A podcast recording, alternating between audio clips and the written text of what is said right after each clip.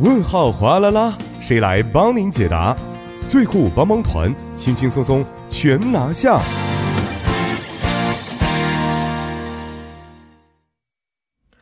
生活小贴士尽在帮您解答。首先欢迎我们的节目作家主言，你好，主播好，你好。那首先来看一下今天我们要解答的问题到底是什么样的。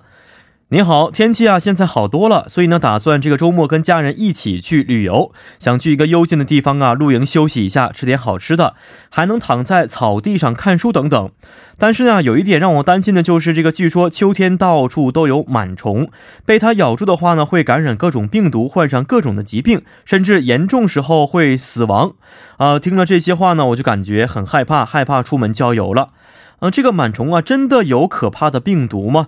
那么预防螨虫应该注意哪些问题呢？啊，首先还是非常感谢这位朋友咨询啊。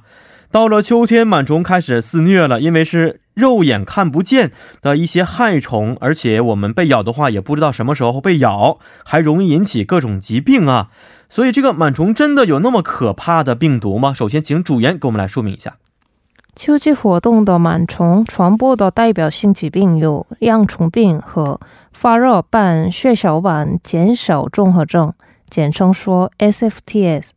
恙虫病是由恙螨幼虫叮咬感染的病毒，经过十天的潜伏期，然后会出现高烧、毒血症、皮疹、交加和淋巴结肿大等症状。但是吃药的话，两天就可以恢复。SFTS 是被那些致死率高的蜱虫感染的病毒，会出现高烧、呕吐、腹泻等症状，严重时甚至会导致死亡。现在没有明确的治疗剂，只是在开发预防疫苗。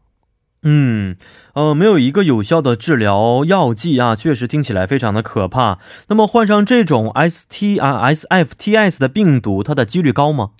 并不是所有的螨虫都拥有这种病毒，只有栖息在农村和山上的百分之五的蜱虫有这种病毒。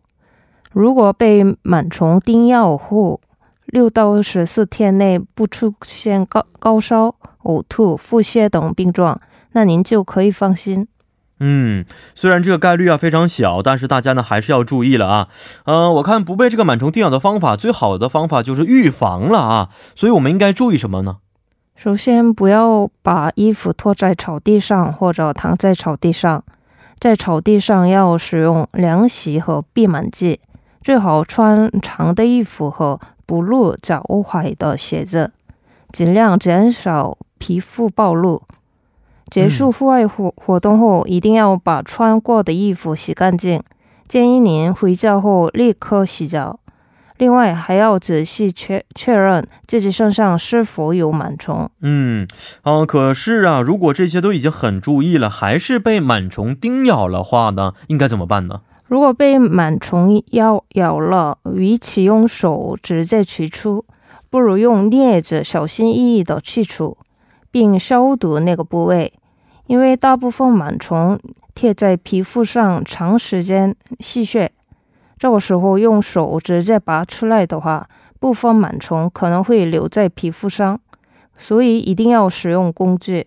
嗯，呃，这个天气啊，越晴朗，螨虫可能也越多啊，所以我们应该更加注意保护自己的身体了。也希望大家可以记住这些预防方法，度过一个愉快的秋季。那如果大家还有什么其他想法或者是疑惑的话，也希望通过我们的参与方式与我们进行互动，我们将会及时的为您答疑解惑。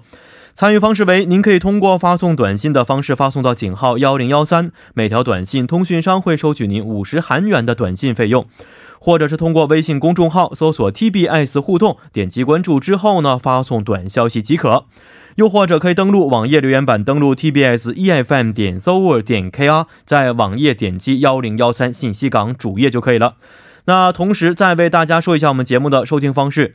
您可以通过调频 FM 幺零幺点三，或者是网站 TBS EFM 点 s o u r 点 KR 中的 EFM 首页，以及呢，可以在 YouTube 内搜索 TBS EFM 收听节目。那么错过直播的朋友们呢，也可以通过网站收听节目回放，还可以通过三 W 点 popbang 点 com 或者是 popbang 的应用程序搜索幺零幺三信息港或者是幺零幺三新星行来收听也是可以的。那么在收听广播同时，也希望广大亲爱的听众朋友们不妨的随手点击关注，因为幺零幺三信息港需要大家的点赞。好的，今天也是十分的感谢主言呐，咱们下一周再见再见，啊，明天再见，再见。再见。好，接下来为您安排的是今日首尔板块。